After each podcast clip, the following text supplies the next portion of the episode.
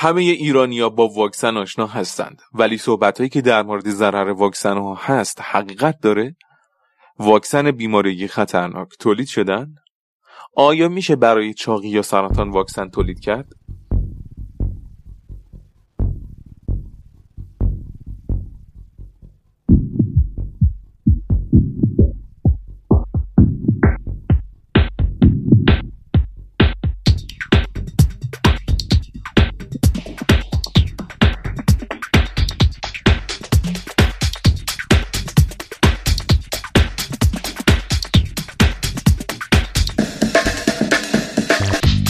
من سید ارفان مجیدی دانشجوی پزشکی دانشگاه علوم پزشکی اصفهان. با توجه به اینکه در بیمارستان با یک سری از سوالات متداول بیماران روبرو می شدم که منبع مطمئنی برای پاسخ پیدا نمی کردند تصمیم به ساخت پادکست سروم اطلاعات گرفتم. تمام مطالب ارائه شده از منابع معتبر پزشکی گفته میشه که لینک منابع در اختیار شما قرار خواهد گرفت. واکسن همونطور که از دبیرستان خوندیم در تعریف اولیه سم یا بخشی از عامل عفونی یا سلول کشته شده اونه و معمولا برای پیشگیری از بیماری استفاده میشه. ادوارد جنر پزشک انگلیسی اولین کسی بود که کاربرد واقعی واکسن را کشف کرد. او را پدر ایمنی شناسی می‌دونن و گفته میشه که بیش از هر کسی توی دنیا جون انسانها رو نجات داده. اول از همه می‌خوام یه موردی که در سالهای اخیر داغ شده رو بحث کنم و اون هم بحث واکسیناسیون اجباری است من سعی کردم یه دید کلی از دنیا به شما بدم. توی مقاله انجام شده در سال 2017 در مورد بررسی برنامه توصیه شده یا اجباری واکسیناسیون در اروپا همه کشورهای این قاره جزو برنامه های مراقبت عمومیشون واکسن هست. و مثلا کشوری مثل ایتالیا نگاه جدی و اجباری به واکسیناسیون کودکان داره.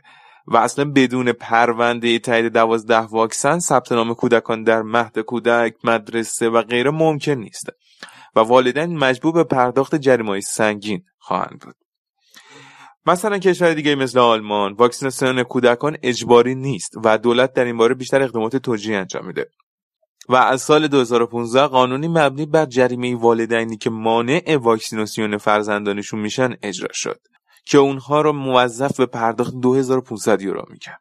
این قانون پس از به وجود آمدن اپیدمیا جدیتر هم میشه.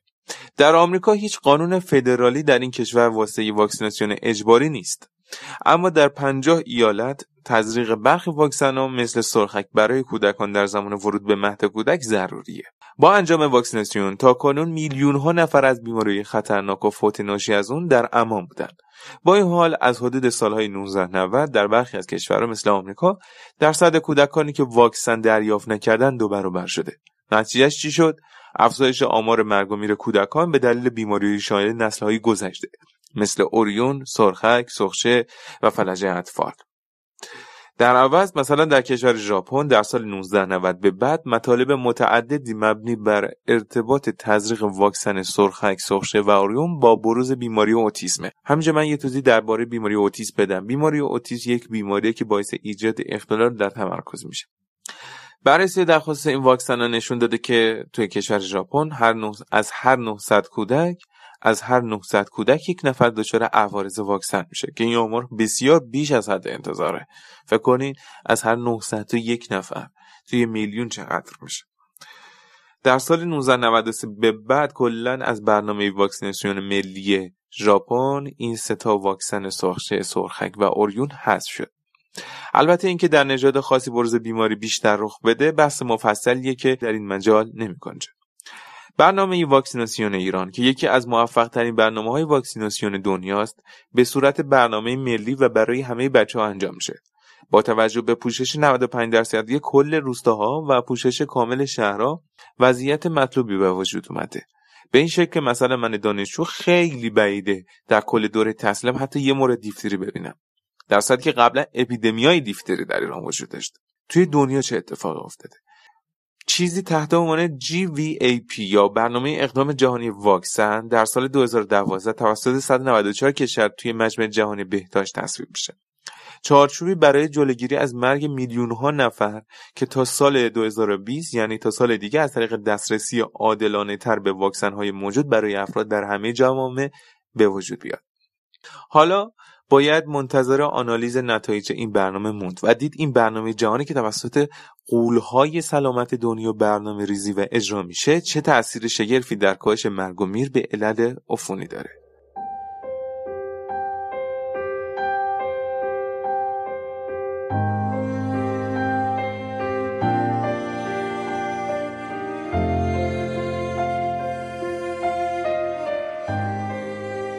در آگوست سال 2003 انجمن ملی واکسن که برگزار کننده کنگره واکسن دنیا یا ورد واکسین کانگرس هست لیست دهتایی از عوامل عفونی رو داد که برای اونا واکسن موجود نیست.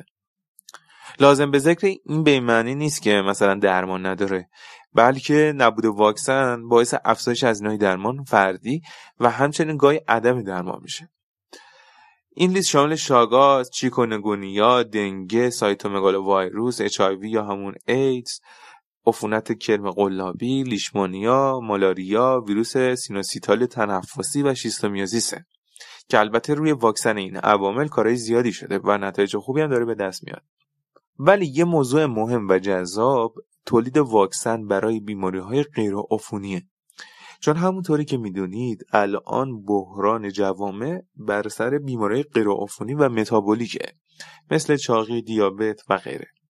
حالا برای اینکه ببینیم که تا کجا میشه پیشرفت توجهتون رو به یک موضوع جلب می‌کنم. واکسن سرطان یک واکسنه که یا سرطان موجود رو درمان می‌کنه یا از پیشرفت سرطان جلوگیری می‌کنه.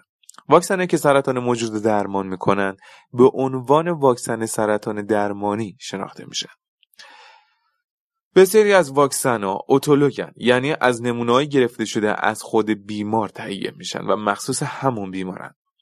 محققان معتقدند که سلولای سرطانی به طور معمول به وجود اومده و توسط سیستم ایمنی بدن از بین میرن و هنگام که سیستم ایمنی بدن نتونه اونا رو شناسایی کنه و از بین ببره تومور شکل می‌گیره. کار این مدل واکسن ها حساس کردن سیستم ایمنی نسبت به اون سلولا بر اساس تفاوتها و تمایزاشون با سلولای طبیعیه که به شدت کار مشکلیه. چون سلولای سرطانی به شدت باهوشن و به قولی سریع رنگ عوض می‌کنن و رنگای زیادی هم دارن. در این زمینه پژوهش های زیادی در حال انجامه و به قولی مرز دانشه.